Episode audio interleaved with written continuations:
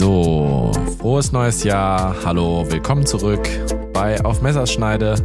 Der Podcast geht ins Jahr 2024 und hier vor den Mikros sitzen zwei Bekannte, nämlich einmal ich, Felix Riemenschneider, Halli, hallo, Hallöchen und mir gegenüber Julia Riemenschneider, hallo auch von mir und ein frohes neues Jahr. Genau, wer es noch nicht wusste, wir sind Geschwister, Ärzte und machen hier einen Podcast über Medizin, der sehr viel Zeit in Anspruch nimmt, aber uns auch sehr viel Spaß macht. Genau. Und wir haben uns schon einiges für euch überlegt und für uns auch, was uns interessiert, was uns beschäftigt. Und genau, wir haben schon einige ja. Folgen produziert mittlerweile, Julia. Ja. Das ist jetzt schon die 19. Folge bei unserer sehr absurden Zählweise, muss man sagen. Ja. Also mittlerweile sind es schon über 20 Folgen, aber. Mit den kleinen Zusätzen. Genau.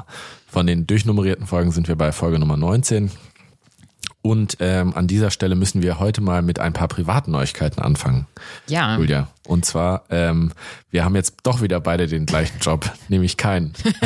also ich bin auch arbeitslos.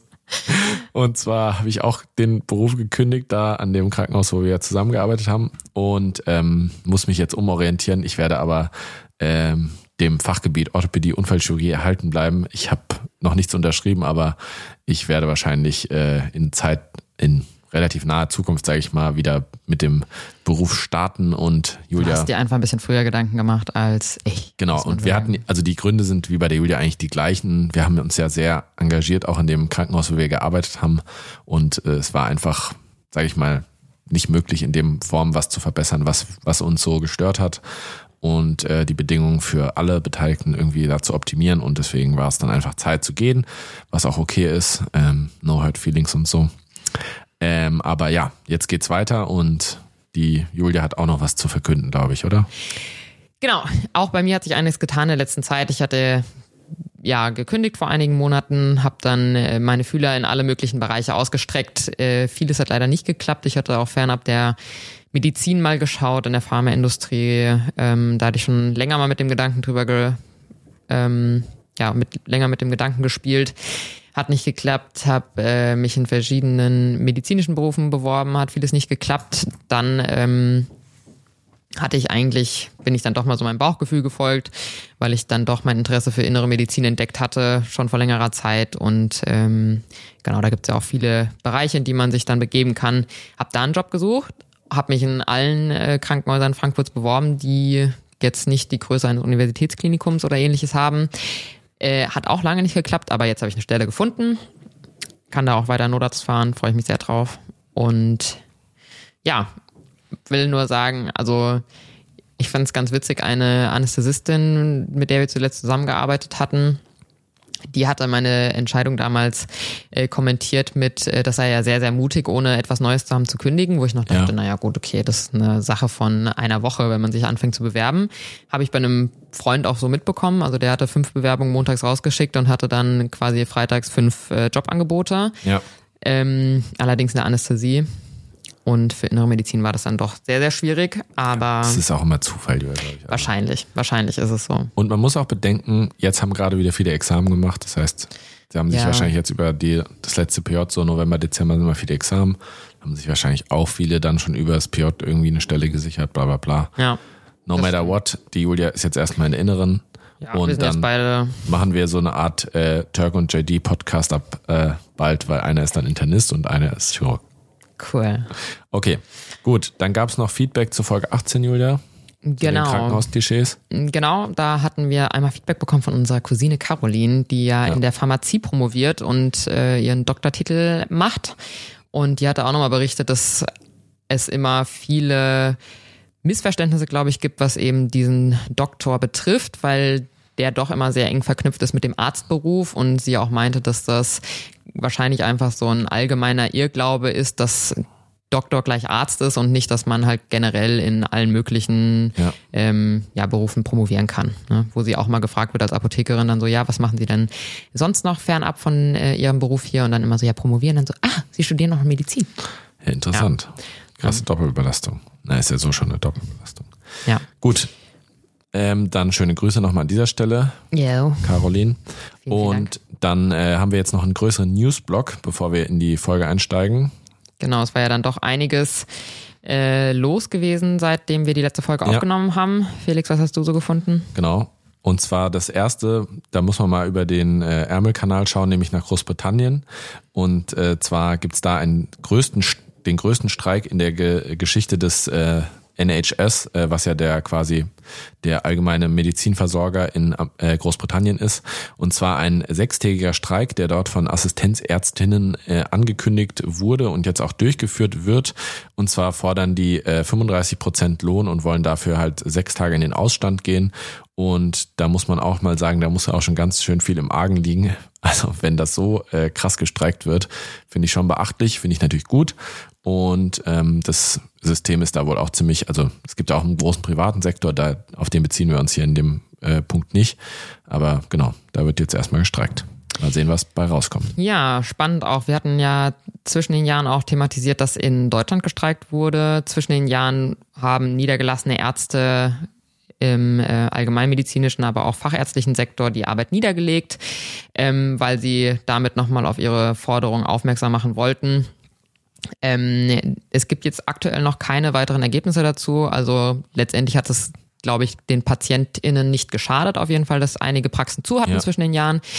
Ähm, Habe ich zumindest nichts zu gefunden. Und äh, genau, tatsächlich ist der Krisengipfel diesbezüglich am heutigen Tag, nämlich dem 9.1. Genau, schauen wir dann einfach dann die kommenden Tage, was da sich so ergibt und werden das natürlich auch unserem Instagram wieder verlinken. Genau, also es kann sein, dass wenn die Folge rauskommt, schon Neuigkeiten gibt, aber zum Zeitpunkt, wo wir aufnehmen, nämlich am 9. vormittags, wissen wir noch nichts Neues. Genau. Gut, dann gab es noch eine schockierende Neuigkeit ähm, aus äh, Berlin. Das hatten wir auch schon bei Instagram kurz gepostet. Und zwar gab es da nochmal einen tätlichen Angriff ähm, in der Notaufnahme in einem Berliner Krankenhaus, bei dem ein Arzt niedergeschlagen wurde. Ähm, Ich glaube, eine Pflegekraft war. eine Pflegekraft, okay. also auf dem Video schon. auf jeden Fall Ja. ist ja egal, ob es Arzt oder Pflege war. Ja. Auf jeden Fall ist schlecht äh, oder schrecklich. Mhm. Und ähm, genau, weil es wurde ja, also ursprünglich war es ja so, dass diese ganzen Ausschreitungen in Berlin, da wurde ja eher eine positive Bilanz gezogen, aber dieser Einzelfall hat uns dann doch schon sehr schockiert, weswegen wir ihn heute auch nochmal nennen wollten. Und da äh, kann man natürlich auch gern nochmal ähm, sich die Folge anhören, die wir auch schon dazu gemacht haben mit Gewalt in der Medizin. Das ist die Folge 11, ähm, wo wir auch nochmal auf das Thema eingehen.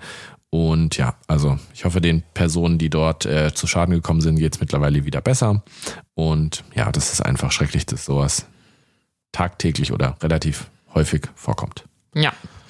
Genau, und dann eine weitere schockierende Meldung gab es dann noch aus Uelzen. Ähm, da hat es nämlich in der ersten Januarwoche in einem größeren Klinikum gebrannt, ähm, wobei tatsächlich sogar leider sechs Menschen zu Tode gekommen sind und 22 weitere verletzt wurden. Ähm, was ich sehr, also man konnte bis heute nicht feststellen, was die Brandursache definitiv gewesen ist. Ja. Was ich sehr äh, schockierend fand, war tatsächlich, dass es dann auch noch ein äh, Zitat gab von dem Vorstand der Deutschen Stiftung für Patientenschutz von einem Eugen Brüsch. Ich hoffe, ich habe den Namen richtig ausgesprochen. Der hatte daraufhin nämlich verlautet, sogar Möbelhäuser und Lagerhallen verfügen hierzulande über einen besseren Brandschutzstandard als Krankenhäuser. Ja, kann ich mir vorstellen, oder? Ja. Also, Genau, also ich glaube, es gibt in jedem größeren Krankenhaus zumindest Bereiche oder Bauteile, die halt super marode sind und wo es jederzeit natürlich auch zu, es, also es muss ja nicht immer Feuer sein, aber es, wir wissen es ja auch, äh, es kann auch mal Wasser im Keller stehen und zwar auch über einen längeren Zeitraum. Und ja. also es gibt, es gibt wirklich viele Mäkel, äh, die man vielleicht von außen nicht sieht und äh, da ist es auf jeden Fall auch einfach wieder ein Renovierungsstau, wie auch immer man es nennen will. Und da verpasste einfach, Investition, genau, muss man sagen, vom, verpasste Investition. von den einzelnen Bundesländern. ja, die ne? dann halt zu solchen schrecklichen Dingen leider immer wieder führen. Genau. halt dieses Mal sind halt wirklich auch Leute daran gestorben. Ja. So, ich würde sagen, damit sind wir erstmal am Ende unserer Ja. persönlichen und allgemeinen Schlagzeilen. Fällt dir noch irgendwas ein, Felix? Nee, wir können. Gut, dann schwenken wir jetzt äh, rüber und schauen auf unsere aktuelle Folge, die wir vorbereitet haben. Ähm, diesmal behandeln wir ein sehr ernstes Thema, deswegen gibt's hier vorweg einmal eine Triggerwarnung, weil wir in der heutigen Folge psychische Erkrankungen und auch Suizide thematisieren. Genau. Das heißt, wenn ihr dafür empfänglich seid, beziehungsweise wenn euch dieses Thema nahe geht, dann empfehlen wir diese Folge eher nicht zu hören, beziehungsweise eher in Gegenwart von anderen Personen. Genau. Äh, man, wir verlinken ja auch immer die Kapitelmarken, also man kann den Teil natürlich auch überspringen und sich dann nur noch das Ende anhören. Da werden wir nochmal ähm, Hilfestellen auch nochmal nennen, wo man sich hinwenden kann, wenn es einem vielleicht selber auch nicht so gut geht. Also ne, wer jetzt nur danach sucht, der kann auch gerne nur das Ende noch hören. Das Thema hatten wir prinzipiell natürlich schon länger auf dem Zettel, aber jetzt wollten wir es unbedingt ähm, jetzt auch machen, weil äh, vor kurzem äh, jetzt in dem Kollegium, in dem wir beide zuletzt tätig waren, es halt auch zu einem Trauerfall gekommen ist und ähm, ein Kollege dort von uns gegangen ist, den wir beide sehr geschätzt haben, den wir auch persönlich kannten und den wir auch persönlich sehr mochten. Und ähm, deswegen wollten wir jetzt halt unbedingt äh, über dieses Thema reden. Und im, sag ich mal, in Zusammenhang damit würde ich jetzt gerne kurz äh, einen Auszug aus der Genfer Deklaration des Weltärztebundes von 1948, was im Endeffekt ein angepasster hippokratischer Eid ist, äh, vorlesen, wo es auch um die psychische Gesundheit von Ärztinnen geht äh, und dass man darauf quasi achten soll. Und zwar ähm, kann man dort lesen, ich werde auf meine eigene Gesundheit, mein Wohlergehen und meine Fähigkeiten achten, um eine Behandlung auf höchstem Niveau leisten zu können. Ne, damit ist ja quasi gesagt, dass auch jeder Arzt und jede Ärztin natürlich nach sich selber schauen muss, auf seine eigene körperliche, aber natürlich auch seelische Gesundheit und schauen muss, dass er oder sie halt voll umfänglich gesund ist, um auch den Beruf ausüben zu können. Ne? Ja. Genau. In dem Zusammenhang möchte die Julia euch jetzt mal ein paar Fakten nennen. Genau. Also letztendlich muss man leider feststellen, dass in der Ärzteschaft generell einfach eines, ein erhöhtes Risiko herrscht, um an äh, psychischen Erkrankungen zu erleiden. Wir hatten das ja auch in der Pflege, also Folge über die Gesundheit von Pflegerinnen mal thematisiert gehabt. Auch da herrscht ja definitiv ein, eine höhere Prävalenz für entsprechende psychische Erkrankungen. Hier jetzt einmal die Fakten zu der Ärzteschaft. Generell kann man in Deutschland sagen, dass zum Beispiel eine Burnout-Rate deutlich erhöht ist. Da variiert das Risiko zwischen 4 bis 20 Prozent, im internationalen Vergleich sogar noch höher, zwischen 25 bis 50 Prozent. In, dann gibt es verschiedene depressive Erkrankungen. Da liegt das Risiko, an einer Depression zu erkranken, relativ gleich hoch wie mit der Allgemeinbevölkerung. Unter Ärzten sind es 6 bis 13 Prozent, in der allgemeinen Bevölkerung 12 Prozent. Dann ein ähm, großes Thema sind die posttraumatischen Belastungsstörungen. Da haben wir eine deutlich erhöhte Prävalenz bei 14,8 Prozent. Ähm, bei der, der allgemeinen deutschen Bevölkerung sind es uns nur drei bis vier Prozent ungefähr daran äh, zu erkranken.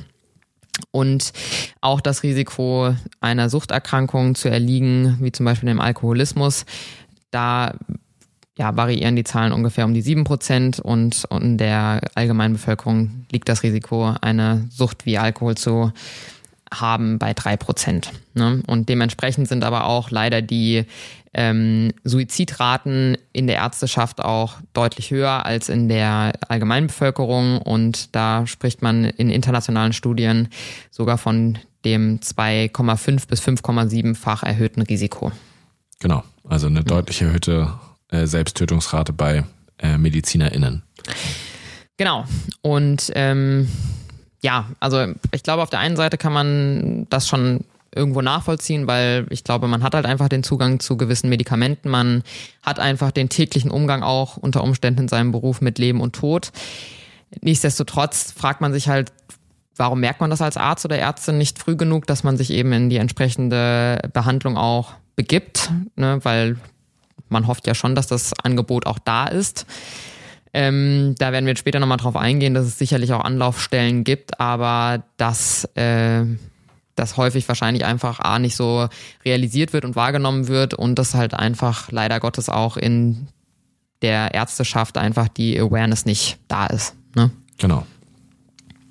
Genau, die Berufsgruppen, die ja am häufigsten dann im Endeffekt Suizid begehen, sind Anästhesisten und Psychiater.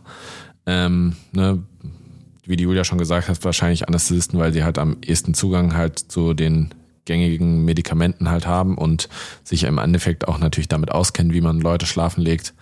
Und ähm, genau, man muss halt davon auch ausgehen, dass die Dunkelziffern noch deutlich höher liegen, auch als die Zahlen, die wir jetzt genannt haben. Und ich fand es schon sehr ähm, erschreckend, muss ich sagen, auch beim Rahmen der Recherche, wie hoch es dann doch ist, gerade in Bezug auf die Suizidrate. Und was ich auch natürlich in Anführungszeichen interessant und äh, auch ein bisschen stating the obvious fand und das finde ich einer der Hauptgründe, warum auch mehr Awareness von sage ich mal, professioneller Seite mit äh, in Klammern Geschäftsführung äh, darauf gelegt werden sollte, ist, dass es natürlich eine Auswirkung auch auf die Qualität der Patientenversorgung hat. Ne? Wenn Ärzte nicht Definitiv. gesund sind und damit meine ich jetzt halt natürlich psychisch nicht gesund und deswegen sollte es einfach auch wichtigeres Thema sein in der Allgemeinheit, ähm, dass einfach Ärzte da häufig anfälliger sind oder bei denen es halt häufiger vorkommt als in dem beim Otto Normalverbraucher. Ne? Das heißt nicht, dass es da nicht vorkommt, aber es kommt halt häufiger vor bei Ärztinnen.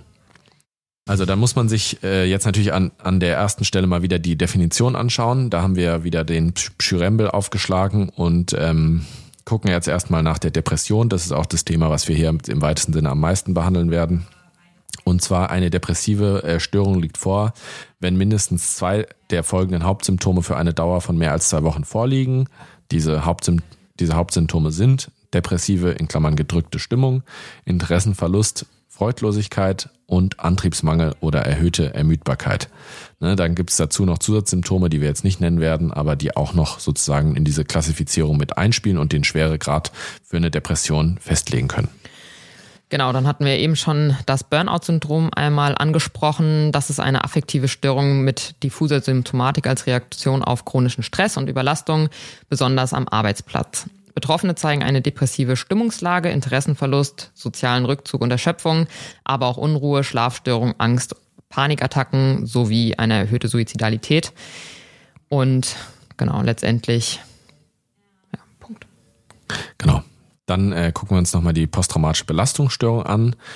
Äh, das ist ja im Endeffekt eine Erkrankung, die man vielleicht im weitesten Sinne aus, sage ich mal, dem Militär oder sowas kennt und von Film und Fernsehen am häufigsten mit irgendwelchen Kriegsschauplätzen in Verbindung gebracht wird, aber halt auch sehr häufig in der Medizin vorkommt, wie die Julia vorhin gesagt hat.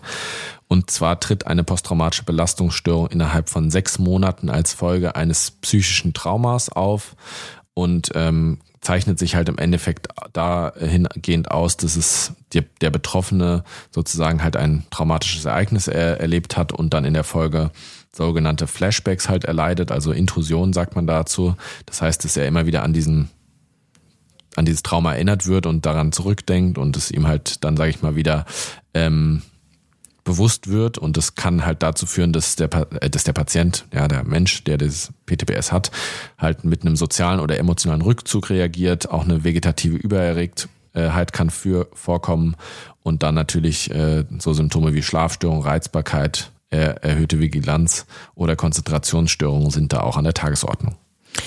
Genau. Und ähm, Stress führt leider Gottes ja auch immer häufig zu verschiedenen Suchterkrankungen. Bei Ärzten und Ärztinnen ist auch hier das häufigste Suchtmittel Alkohol mit ungefähr 50 Prozent und äh, kombinierte Süchte kommen bei Suchterkrankungen unter Ärzten zu 30 Prozent vor, wobei dann eben Alkohol mit Medikamenten konsumiert wird, ähm, wie zum Beispiel schwache ähm, Betäubungsmittel. Ja. Ne, und auch hier sind Symptome ähm, dann Reizbarkeit. Es kann vorkommen, gerade wenn man ähm, eine Suchterkrankung hat, dass man unpünktlich ist, Termine absagt, zum Beispiel in Praxen, dass ähm, Medikamentenbestellungen ungenau sind oder inkorrekt. Ähm, genau. Und auch, dass die KollegInnen dann schlechter erreichbar sind. Ja, so, jetzt gucken wir uns mal die Ursachen äh, für das Ganze an. Da gehen wir jetzt halt hauptsächlich auf die Depressionen beziehungsweise auf die Suizide ein. Und ähm, genau, die Julia fängt jetzt mal an mit den allgemeinen Ursachen. Genau, wir haben da natürlich wieder einiges an Recherche betrieben, uns verschiedene Paper angeguckt und Statistiken und da haben wir jetzt erstmal eine allgemeine Statistik vorliegen, worauf man eben sehen kann, ähm, was die Ursachen sind für eben das Krankheitsbild der Depression und was die Gründe dafür sind. Ähm, an Platz eins oder am häufigsten ist tatsächlich die Belastung am Arbeitsplatz zu nennen. Das dann dazu führt, dass eben Depressionen auftreten. Aber dicht gefolgt sind auch Schicksalsschläge, Probleme von Mitmenschen. Ähm, es gibt eine gewisse genetische Prädisposition, also gerade wenn man Angehörige hat, Eltern, Großeltern, die Depressionen haben, dann hat man eine erhöhte Veranlagung eben dazu, daran zu erkranken aber auch Lifestyle wie falsche Ernährung, Umweltgifte, ähm, genau, können eben dazu führen. Genau. du hast jetzt gerade gesagt von Problemen von Mitmenschen, Julia. Du meinst natürlich Probleme mit Mitmenschen. Oh, excuse Und moi. zwar, ähm, genau, das nur als kleine Korrektur hier live in der Folge. Wow. Gut, genau. Also beziehungsweise nicht gut. Ähm, genau, wenn man das jetzt auf die Ärzteschaft überträgt, kann man sich schon vorstellen, dass eben gerade Punkt Nummer eins, also eine erhöhte Belastung am Arbeitsplatz, ähm, natürlich auch eine Rolle spielen kann für das Auftreten unter Ärztin von Depressionen. Ne? Man kennt das zu gut, man macht viele Überstunden. Ähm, wie gesagt, ich glaube, es ist ein Beruf, mit, bei dem man überproportional viel eben mit Leiden und auch Tod von anderen Menschen betroffen ist, leider Gottes. Es gibt einfach ein erhöhtes Stresslevel. Ne? Jeder Dienst, man weiß es selber, mal kommen viele Patienten, mal weniger, aber wenn viele Ja. da sind, dann kann das schon echt mal äh, eine Belastungsprobe sein. Ähm, und ja, ich glaube auch gerade diese Verantwortung, die man dann auf einmal hat. Ne? Man wird schlecht drauf vorbereitet, muss man ganz ehrlich sagen, im, äh, im Studium und dann ist man auf einmal in der Rolle, wo man eben Entscheidungen trifft, die Ja. direkt Auswirkungen auf das Wohl von Menschen haben. Ne? Und Genau. Man muss ganz ehrlich sagen, man, also man ist oft alleine im Dienst einfach, die einzige ärztliche Instanz. Man hat wenig Rückfallebenen, wo man halt mal nachfragen kann. Und auch das ist natürlich äh, absoluter Stress für einen selber, der einen schon mal in Sinnkrisen stürzen kann. Ja. Auch viele von den Symptomen, die wir ja gerade genannt haben, auch im Vorfeld bei den äh, Definitionen, die kommen ja bei uns im Alltag einfach ganz normal, natürlich vor, muss man sagen. Also allein schon solche Sachen wie erhöhte Ermüdbarkeit oder sowas. Man hat ja gerade, wenn man, wie du es gerade gesagt hast, viele Dienste oder sowas gemacht hat, ist man ganz natürlich müde. Das heißt, auch sozusagen viele von diesen Symptomen in Anführungszeichen, die treten bei uns im Alltag einfach auf, weil Die sind unumgänglich. Genau, also auch. Schlafstörung oder keine Ahnung, Unruhe oder sowas, das sind Sachen, die jeder, denke ich mal, schon mal hatte, egal äh, ob er Depressionen, PTBS oder sonst was hat oder nicht. Ja. Ja. Und was, äh, was ich auch immer noch äh, krass finde, halt gerade dieses, das Thema, was du auch gerade schon angeschnitten hast mit der, mit dem Studium, weil da finde ich, und wir gucken uns dazu auch gleich Studien an, da finde ich es ist nochmal ein bisschen zweischneidiges Schwert. Und zwar, man ist es einem halt auch einfach nicht bewusst, was das bedeutet, ne? Weil es ist einfach nicht, also wenn man studiert, ist es nicht, man sagt immer so, ja, das wird man schon alles hinkriegen und sowas, aber es ist einem nicht bewusst, wie krass es dann doch am Ende des Tages ist. Ja. Und man nimmt es halt ganz anders wahr aus der Perspektive eines Studenten und äh, im Vergleich zur Assistenzarzt im ersten Jahr. Ne? Das ist Definitiv. ein Unterschied wie ist Tag ein- und Nacht, auch ist wenn dazwischen dann nur eine Prüfung liegt. Ja, Ja. Das ist wirklich so. Genau, und das ist dann quasi schon der Überleitung auch zu den nächsten Studien, die wir uns hier angeschaut haben. Und zwar muss man ja immer gucken, wann äh, beginnt es denn überhaupt? Ne? Also wann, äh, wann haben wir denn überhaupt den Startpunkt? Wann sind die Ärzten, die ersten MedizinerInnen von Depressionen und erhöhten Suizidgedanken betroffen? Und da haben sich äh, eine amerikanische Meta-Analyse halt gezeigt, dass bereits jeder vierte Medizinstudierende ähm, äh, zufolge unter Depressionen leidet und jeder Zehnte halt auch schon irgendwie äh, Suizidgedanken geäußert hat oder sich damit beschäftigt hat. Und das fand ich auch schon ziemlich krass, muss ich sagen.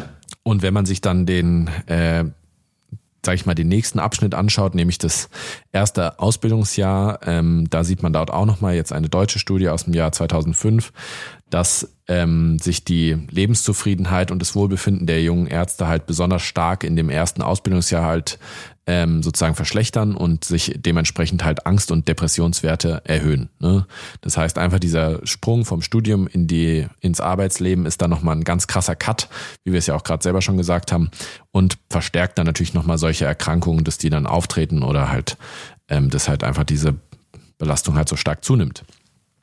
Ähm, in dem Zusammenhang wurden dann auch ähm, Absolventen nochmal befragt. Und zwar hat man die gefragt, äh, woran das halt liegen könnte, dass halt diese Symptome und sowas dann auftreten im ersten Ausbildungsjahr. Und da hat sich gezeigt, dass sich halt nur 38 Prozent der Absolventinnen äh, gut oder sehr gut auf den klinischen Alltag vorbereitet fühlen. Ne? Das ist auch ein bisschen wieder stating the obvious.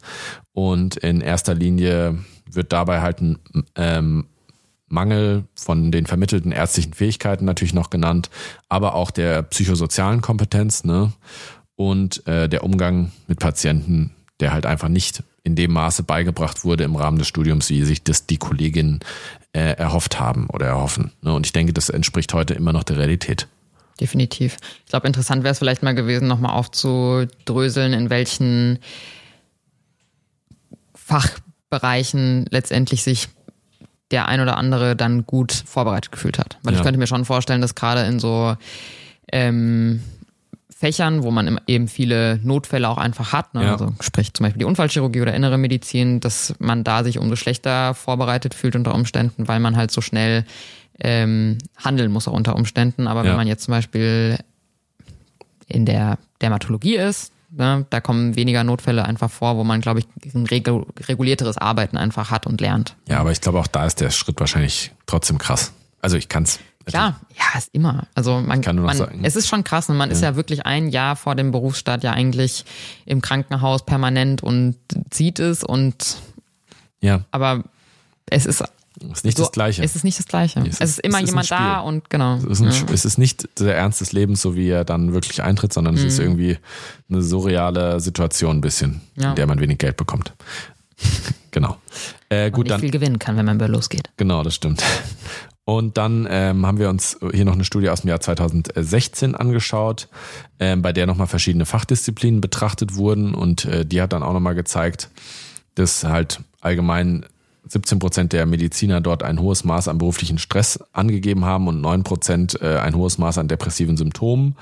Und ähm, das halt auch ein Ausmaß darauf hat auf die Arbeitsfähigkeit. Das haben 11 Prozent nämlich gesagt, sie geben ein niedriges Maß an Arbeitsfähigkeit an, also sind quasi aufgrund der ähm, Symptome arbeitsunfähig im weitesten Sinne. Und es hat außerdem signifikante Unterschiede halt zwischen den Fachabteilungen gezeigt, was sehr interessant ist. Und zwar einmal auch ein bisschen in Bezug auf die Selbstwahrnehmung sind hier Chirurgen und Anästhesisten genannt.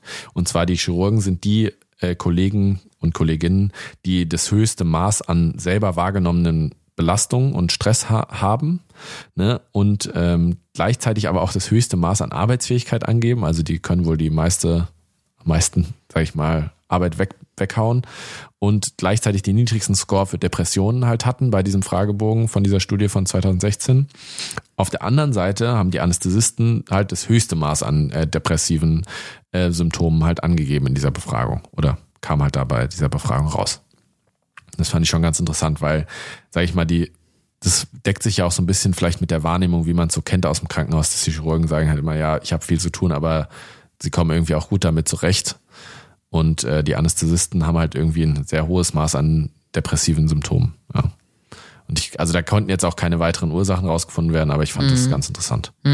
Ne, eine weitere Studie auch noch aus Deutschland äh, vom Jahr 2004 hat halt gezeigt, dass natürlich auch ein bisschen stating obvious ein Zusammenhang zwischen Mobbing am Arbeitsplatz und äh, Depressionen gezeigt werden konnte. Ne, das heißt, Leute, die halt einer, einer Dep also die eine Depression leiden, die sind halt häufiger irgendwie Mobbing auch ausgesetzt gewesen. Und ich denke, das ist auch was, was wir ja vielleicht auch ein bisschen aus dem Alltag irgendwie kennengelernt haben im weitesten Sinne, dass es schon zu, sag ich mal, Extremsituationen gekommen ist, dadurch, dass Leute halt auch vielleicht ein bisschen, sag ich mal, auf den Kieker genommen wurden. Ja, safe.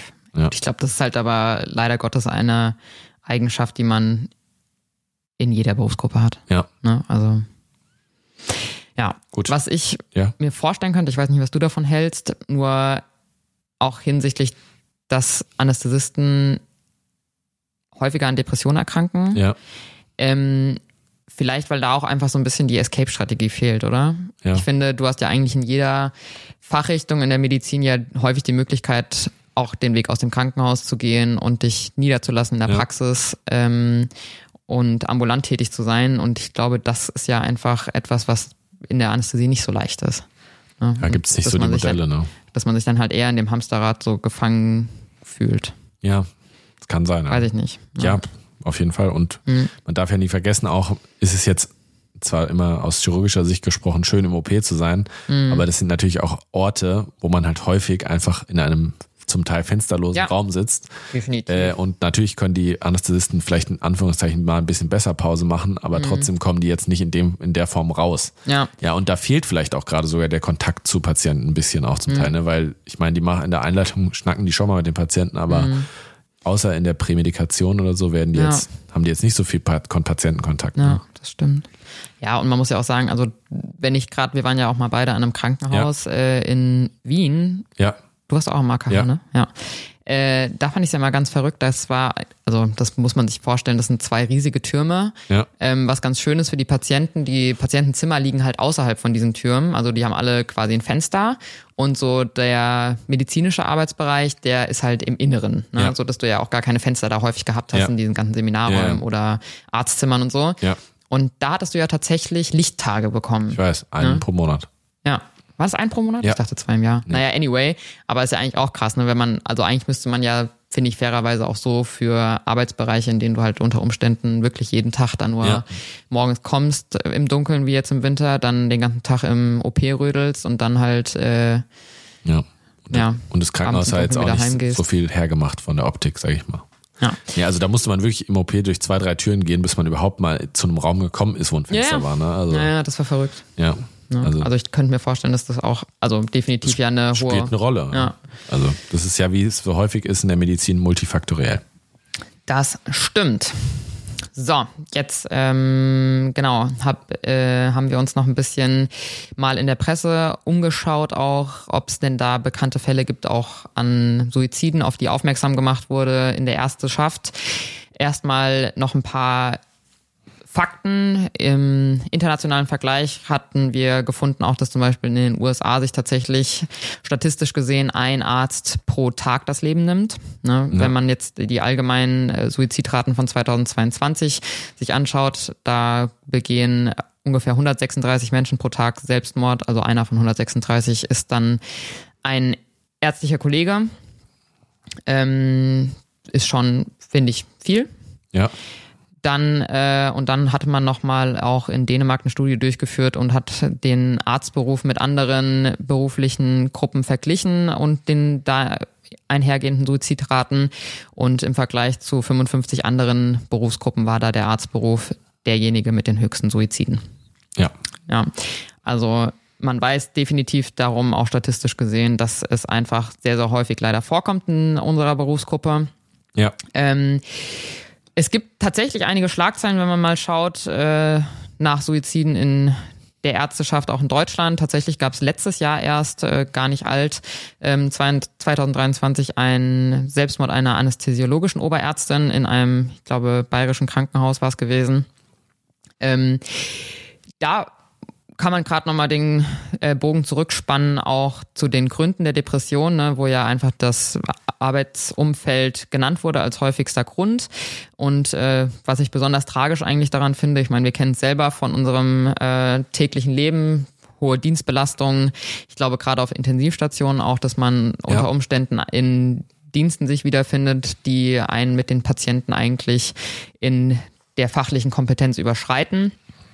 Ähm, solche Punkte wurden eben angemerkt von der Oberärztin auch gegenüber dem Chef, äh, hat auf ähm, ja letztendlich diese Missstände aufmerksam gemacht und anstatt dass man äh, eben darauf eingegangen ist und konstruktive Lösungen gefunden hat, wurde es hier so beschrieben, als dass letztendlich eigentlich das Ganze auf eine fristlose Kündigung der Oberärztin hinauslaufen sollte und irgendwann konnte sie eben dem Druck nicht mehr standhalten und hat sich dann selber das Leben genommen.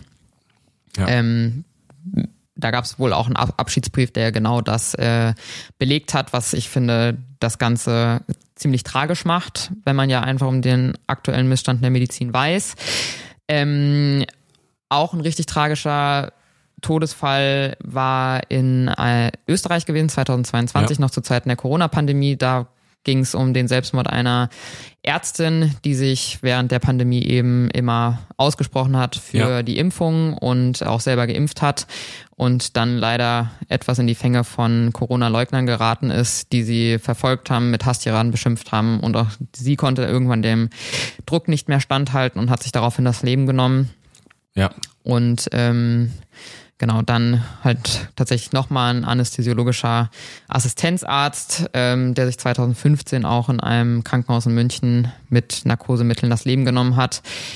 Ähm, genau, so richtig um die Umstände wusste man in diesem Fall wohl nicht, aber es gab ein Statement auch von dem Chefarzt damals, der eben dementsprechend dann dieses Thema wohl am eigenen Krankenhaus thematisieren wollte und reagieren wollte auch, ne? Weil wir ja schon meinten, Medikamente, die dies ermöglichen, sind leider Ja. sehr leicht verfügbar für jedermann im Krankenhaus und ob man da nicht dementsprechend ähm, ja, Genau. den Riegel vorschieben muss oder den Zugang erschweren muss. Ne? Ja, und was ich jetzt auch da Mhm. ganz interessant finde, ist, äh, in der Pressemitteilung gerade von dem letzten Fall steht, ein Suizid wurde ausgeschlossen. Und da, also Mhm. Ja. mir geht's auch nicht um die, also ich will hier nochmal eine Sache sagen. Einmal, es geht ja auch, wenn wir diese Sachen hier vorlesen, nicht um irgendwie zu zeigen, wow, das ist hier in Medien, irgendwie äh, geile Artikel Mhm. vorlesen, krasse Fälle, irgendwas Besonderes oder sowas, äh, dass hier irgendwie Aufmerksamkeit erzeugt werden soll, sondern es geht hier darum, äh, wie mit diesen Fällen umgegangen wird. Darum geht's. Egal, ob das Suizid ist, ob der dieser Kollege sich eine Überdosis verabreicht hat oder nicht, ist es egal, sondern es geht einfach darum, dass dieser Trauerfall sich ereignet hat und da mit umgegangen werden muss auf irgendeine Art und Weise. Und das ist dann auch im Endeffekt ähm, so ein bisschen ein Teil, der jetzt noch in dem äh, restlichen Podcast hier kommen wird. Ja. Und das ist einfach das, was wichtig ist. Es geht nicht darum, dass diese Fälle vorkommen und wir zeigen, wow, es bringen sich super viele Leute um oder so, sondern es geht darum, wie wird damit umgegangen. Ne? Wie wird es aufgearbeitet? ja. Warum gibt es nicht mehr Hilfe? Warum gibt es nicht mehr äh, Warum wird da weggeguckt, anstatt hinzugucken? Ne? Ja. Darum geht's ja im Endeffekt. Voll, voll. Und also genau, Felix hat schon angesprochen, der Grund, warum wir diesen Podcast eben jetzt heute um dieses Thema gestalten, ist halt wirklich einfach, dass wir erschüttert waren, als wir das auch mitbekommen hatten, diese Nachricht. Und man hat sich ausgetauscht mit Kollegen und Kolleginnen. Und ich glaube, vielen hat einfach gefehlt, dass man mal darüber sich ausgesprochen hat, dass Ja. man es einfach viel zu gut nachvollziehen kann, glaube ich, eben weil man weiß um die Arbeitsbelastung, weil man weiß um das Leid von Patienten, aber auch was der Beruf teilweise mit einem macht und Ja. man sieht Dinge und man sieht schlimme Dinge und man wird nicht darauf vorbereitet und was einem halt einfach im Rahmen von dieser von diesem Todesfall jetzt bewusst geworden ist, glaube ich, nochmal, ist einfach, es fehlen die, es fehlt die Awareness, äh, Awareness, Ja. es fehlt die Awareness und es fehlen einfach die Anlaufstellen. Ne? Ja. Also sowohl im täglichen Beruf, wenn man, ich meine, du hattest das ja auch erlebt vor Weihnachten, einen schlimmen Schockraum mit einem tragischen Todesfall, ne, dass man halt selber vielleicht einfach mal sagen kann, okay, das beschäftigt mich jetzt, ich würde es einfach gern einmal Klar. besprechen, aus ärztlicher Sicht, vielleicht auch aus psychologischer Sicht. Ich würde mich da einfach kurz mal gern rausnehmen. Aber auch wenn ich weiß, okay, sowas passiert in meinem Umfeld, ja. ne? Ja, es wird- also ja. es ist, es ist eine absolute Ausnahmesituation, ne? egal wie du schon meintest, ob das, ob das äh, ein Todesfall ist, der einen beschäftigt, weil es also Ja. in was für einem Umfeld auch immer passiert ist. Ja, aber die Anlaufstellen muss es geben und die Reaktion muss halt sein, hier Leute, krass, das ist Ja. unfassbar traurig, das ist unfassbar furchtbar, braucht jemand Hilfe, das ist vielleicht ein bisschen unter den Tisch gefallen oder was heißt ein bisschen, das fällt unter den Tisch und Ja. ja, Ja, und das Problem im Krankenhaus ist, ist ja auch wieder, es geht halt immer weiter. Ne? Es ist voll, eine voll. Minute nachdem sowas passiert ist, kommt, äh, geht's einfach weiter. Egal, ob das jetzt, Hm. wie gesagt, ein schlimmes Ereignis mit einem Patienten ist oder wie auch immer, oder halt wirklich so ein krasser Trauerfall Ja. wie jetzt kurz vor Weihnachten. Ähm, es wird einfach immer weitergemacht und es gibt keinen mal Moment, wo mal durchgeatmet wird und mal kurz Genau, geguckt wird, genau. so was können wir vielleicht machen, dass irgendwie die Leute, dass das nicht nochmal vorkommt. Wie geht's eigentlich meinen Voll. MitarbeiterInnen ähm, aktuell? Ja. Äh, sind die stark belastet? Brauchen die vielleicht oder brauchen wir da vielleicht Mechanismen, die wir auch Mhm. für jede andere in Anführungszeichen Scheiße eingerichtet haben? Ja, äh, wo tausend irgendwelche Schulungen gemacht werden für sonst was, ja, Ja. aber bei sowas Ja. wird halt wird halt nichts gemacht. Ne? Ja, und ich frage mich halt auch immer so, warum wird darauf nicht reagiert? Also, weil ich muss ganz ehrlich sagen, ich hatte, wir hatten letztes Jahr, gab es nochmal einen Fall, auch in Frankfurt schon, der halt dann in unserem Krankenhaus letztendlich äh, versucht wurde, noch, also zu retten, aber es war leider nicht möglich. Das war auch ähm, eine Anästhesistin aus Frankfurt gewesen und auch da wurde halt mit keinem Wort, und ich weiß noch, ich saß da Ja. morgens in dieser Besprechung und es hatte mich wirklich bewegt, weil, wie gesagt, man weiß halt darum, man weiß um den Stress, man weiß Ja. natürlich nichts um die Person, ob die Depression eh schon hatte ist auch oder egal. ja, aber Also- dass das mit keinem Wort mal irgendwie so hier Leute, das ist Ja. super krass, dass es passiert ist. So wollen wir drüber reden. I don't know, ne? Aber das wird das wird Ja. mit keinem mit Ja. keiner Wimper gezuckt Klar. und mal irgendwie dieses Thema besprochen. Ja. Keine Ahnung. Und man wird und es wird im Zweifelsfall sogar eher noch bagatellisiert und die Leute werden als schwach bezeichnet oder keine Ahnung. Ja, genau. Ne? Also das muss man ja wirklich sagen. Der Umgang ist einfach krank. Genau. Ne? Und das, das- ist super pathologisch und auffällig und Ja, das ist halt wie bei so vielen, das ist im Endeffekt, ist ja eine Form von Trauerbewältigung an Ja. jeder Stelle. Und äh, ist es wie wenn, keine Ahnung, jemand an einer chronischen Erkrankung oder an Krebs stirbt, die Person ist ja dann weg.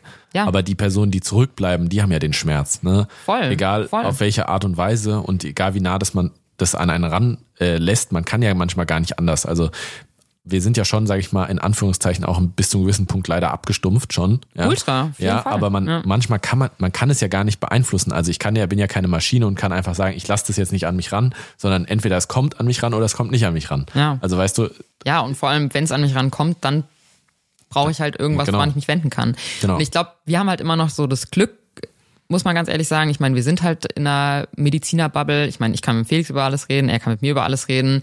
Ich meine, ich habe auch einen Ja. Partner noch, der ja letztendlich Mediziner ist, ne, wo ich Ja. auch ganz ehrlich sagen muss, ich meine, das ist meine persönliche Berlin-Gruppe. Ne? Wenn ich da teilweise von Ja. der Arbeit nach Hause gekommen bin, dann wird da erstmal zwei Stunden am Tisch gesessen und ja, jedes Szenario von A bis Z durchgekaut, habe ich alles richtig gemacht. Ja. Und ich sage auch, ne, wenn ich das nicht hätte, ich glaube schon, das würde mich psychisch richtig, richtig mitnehmen. Ne? Wenn ich nicht die Möglichkeit hätte, wirklich mit allen meinen Angehörigen Ja. letztendlich auch ja, darüber zu sprechen. Ja, und ich, und ich persönlich mache mir halt immer Sorgen um die Leute, die das nicht haben. Ne? Ja, genau. Weil ich mir immer denke, okay, das ist nicht selbstverständlich, nach Hause zu kommen und sich klar. da Hilfe zu holen und die Bestätigung zu holen, dass man alles richtig gemacht Ja. hat. Ne? Man dreht sich um sich selber, man macht sich Gedanken, die Dinge werden einfach nicht besprochen. Ne? Das ist nicht so, dass wenn ein Fehler passiert im Krankenhaus, auch mal mit einem Patienten oder so, dass man sich hinsetzt und das irgendwie überlegt, wie man es besser machen kann. Das ist leider einfach nicht so. Ne? Ja, Ähm, ja, und um diese Menschen mache ich mir einfach Sorgen und da haben wir uns halt auch mal Gedanken drüber gemacht. Äh, letztendlich, es gibt, glaube ich, schon einfache Lösungsansätze, um die Welt dahingehend zu verbessern im Krankenhaus. aber vielleicht sollten wir noch ganz kurz, Ja. wir haben jetzt nämlich einen ganz großen Teil übersprungen. Vielleicht sollten wir noch ganz kurz uns nochmal angucken, warum sich so wenig Leute professionelle Hilfe suchen.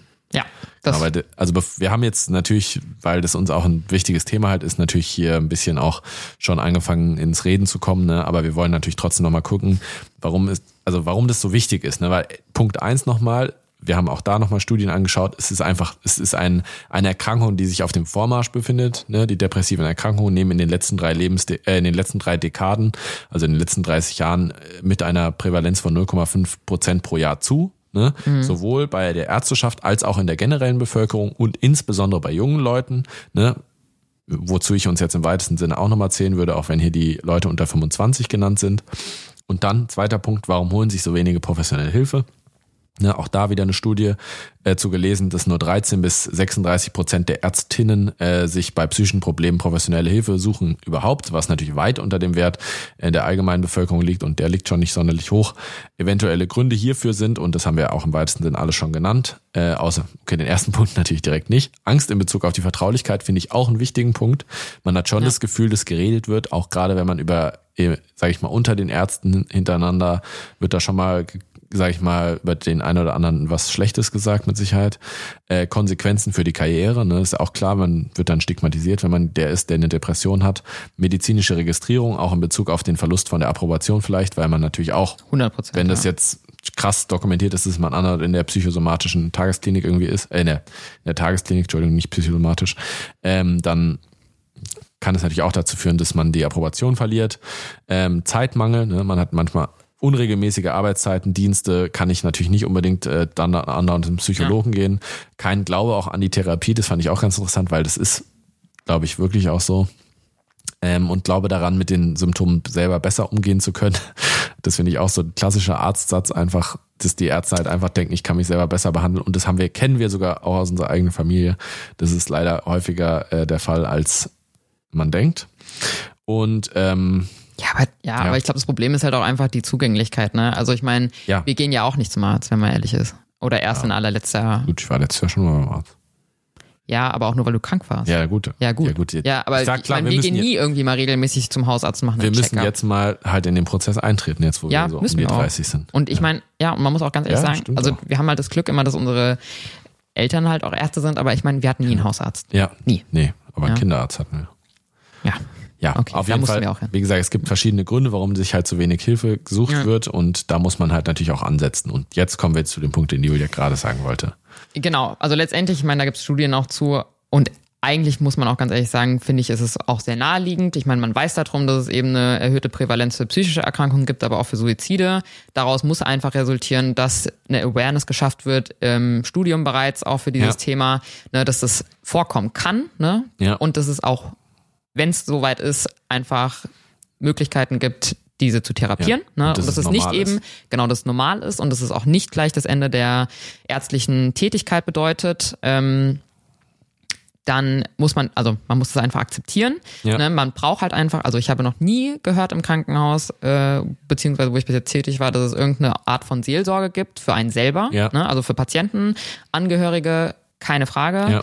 Aber für einen wirklich selber, ne, dass man weiß, okay, hier ist eine Person, die setzt sich tagtäglich eben mit Menschen wie mir auseinander, die Probleme haben in diesem Bereich. Ähm, ich finde auch, dass es, ich meine, jeder Mediziner, jede Medizinerin, die anfängt zu arbeiten, muss einmal zum ähm, Berufseinstieg zum Betriebsarzt gehen, ne, ja. wo eben nach dem Impfausweis geguckt wird, nach der körperlichen ähm, eine Fitness, ne, dass man da halt in dem Zuge auch einfach schaut, okay, gibt es denn psychische Erkrankungen, ne, ja. dass man vielleicht wirklich wie bei Piloten zum Beispiel ähm, zum Karrierestart einmal checkt, okay, hat der vielleicht eine Anfälligkeit dafür, Klar. ja, dass man vielleicht auch dann direkt festlegt, okay, bitte melde dich innerhalb deines ersten Berufsjahres nochmal, wie es dir damit ergeht. Ne? Und man muss halt definitiv auch halt einfach die Awareness und äh, ja, die Sensibilität für sein Umfeld schaffen. Ja? ja. Und wie gesagt, das hat mir sehr gefehlt in diesem Fall. Oder generell, ja. Und generell, ähm, wo man das mitbekommen hat. Und ja, da ich denke, das sind auch, und das ist ja einfach das, was wir auch häufig sagen, es sind kleine Stellschrauben, die aber in diesem absoluten Highspeed-Leben auch im Krankenhaus untergehen. Ja. Ne? Und, und die sind auch wieder einfach zu stellen. Also total, das ist keine, total. auch das, wir reden hier nicht von Millionen oder Milliarden von Euros, aber Null. Ja. wenn man sich mal überlegt, wie viele man in Anführungszeichen Leben man da vielleicht auch mit retten kann, ne? Oder zumindestens Schicksale, die man dadurch irgendwie wieder in die Spur bringen kann. Und es gibt ja auch schon positive Beispiele. Also die Julia hat es im Vorgespräch gesagt, zum Beispiel im Rettungsdienst. Ja, genau. Ist es schon an der Tagesordnung in der Notfallmedizin, dass da halt auch sowas angeboten wird. Genau, ja. Genau, und das sollte dann natürlich im Krankenhaus genauso sein. Ja, auch nach einem schweren Schockraum. Ist ja, ja genau klar. same, same. Ja, deswegen, das ja, ja genau. das, was ich noch sagen wollte, ist im Endeffekt, dass automatisiert einfach Maßnahmen ablaufen müssen, die also das muss einfach Standard sein, ne? Es muss nicht genau. jedes Mal wieder sein, oh Gott, was ist jetzt schon wieder, was ist jetzt passiert, ist ja voll krass und was weiß mhm. ich, sondern es muss Standard sein, wenn der Fall X eintritt, egal ob das jetzt ein persönlicher Trauerfall ist oder irgendwie halt ein Patienten, ähm, eine Patientenstory, sage ich mal, die einem irgendwie da nahe geht oder die wo alle sehen können, wo schon die, sag ich mal, die Alarmglocken läuten, wenn man nur die Geschichte vorträgt, ja. ähm, dann muss schon klar sein, dass dann irgendwann dass dann automatisch gesagt wird, hier, du weißt ja, wenn sowas vorkommt, ja. äh, muss man, muss ich dir zumindest jetzt anbieten, dass du da mit jemand reden kannst, willst du das wahrnehmen oder nicht? Und ich sag, es würden mehr Leute wahrnehmen als Safe. nicht wahrnehmen. 100 Prozent. Ja. Es ist eine gute Sache. Ja, ja. genau. Und, und wie gesagt, ne, wir haben das Glück, wir können halt haben Leute, an die wir uns direkt wenden können, mit denen man auch ja. nach der Arbeit nochmal drüber Klar. redet. Ne? Aber das ist nicht selbstverständlich. Wir reden ja, ja. hier im Zweifelsfall sogar jedes Mal vor dem Podcast nochmal über Sachen, die uns beschäftigt haben. Ja, also voll. Das, oder auch im Zusammenhang jetzt mit den Themen. Wir reden ja natürlich dann nochmal deutlich privater, äh, auch wenn wir versuchen hier real rüberzukommen. Ähm, wenn wir dann zu zweit nur reden, ne, das äh, wisst ihr natürlich auch. Ähm, und da, das ist auch immer eine Form von Therapie und selbst das hier ist eine Form absolut, von Therapie für mich. Absolut. Ja.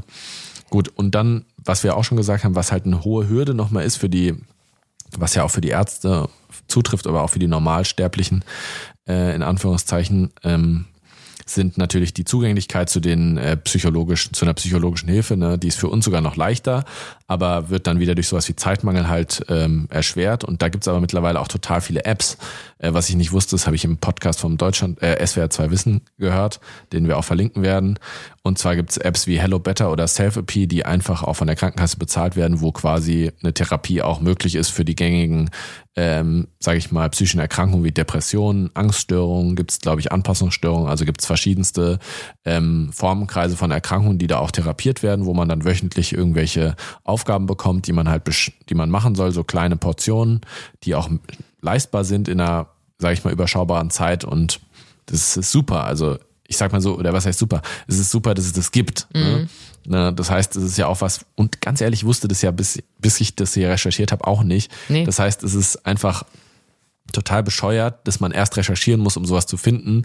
Es sollte mir schon klar sein, dass es sowas gibt, Genau, sage ich mal, ja. der jetzt auch schon fast vier, äh, fast fünf Jahre in dem Beruf arbeitet. Auf jeden Fall. Ja. Ne? Also, genau. Ähm, in Anbetracht der Tatsache, dass das jetzt heute doch eine relativ schwere Folge ist und wir es auch nicht so angemessen fanden, jetzt irgendein witziges Outro wieder hinten dran zu schieben, gibt's jetzt zum Abschluss einfach nochmal für alle, die sich vielleicht auch gerade in der schweren Phase befinden, Hilfeangebote, die wir gefunden haben und als sehr gut empfinden. Ähm, genau, deswegen verabschieden wir uns schon mal an der Stelle, Felix, würde ich sagen. Genau, und nächste Woche wird es dann natürlich wieder ein bisschen leichteres Thema geben, aber jetzt wird die Julia euch nochmal die entsprechenden Angebote nennen und dann hören wir uns in zwei Wochen wieder. Genau. Und die folgenden Angebote werden wir natürlich auch nochmal verlinken. Also, wenn du oder ihr euch in Krisensituationen befindet. Es gibt immer professionelle Helferinnen, die man telefonisch erreichen kann. Die Telefonseelsorge ist kostenfrei und unter den Nummern 0800 111 0111 oder 0800 111 0222 zu erreichen. Ähm, es gibt Internetseiten, die bei Suizidgedanken oder leider bei Angehörigen von Suizidopfern dort Hilfe finden können. Das ist einmal suizidprophylaxe.de. Es gibt die Seite argus-selbsthilfe.de oder auch fight, V-E-I-D.de. Dann hatten wir noch eine sehr interessante Studie zugeschickt bekommen von einem Freund von Felix, dem Lukas. Vielen Dank an der Stelle wo es das Thema nochmal von posttraumatischen Belastungsstörungen von Ärzten und Ärztinnen thematisiert. Ähm, die IPSA-Studie letztendlich ist ein Chat, wo man eben seine Erfahrungen teilen kann mit ja, mit ähm, Ärzten und Ärztinnen, die einem helfen können. Also auch hier der Zeitfaktor, der berücksichtigt wird. Hilfe findet man unter belastung-im-arztberuf.de und auch für alle, die Süchte plagen in der Ärzteschaft. Man kann über die Seite der Bundesärztekammer Links finden, die einem dann zu den entsprechenden Angeboten der einzelnen zutreffenden Landesärztekammer verlinken. Ist ein etwas längerer Link, wie gesagt, findet ihr auch nochmal in den Show Notes. Ähm, was ich sehr gut finde daran, ist letztendlich, dass man hier mit offenen Karten spielen kann, ohne Angst zu haben, seine Approbation zu verlieren und ähm, auch gleich geholfen bekommt, letztendlich die Sucht zu bekämpfen. Genau. Also, wir wünschen euch alles Gute.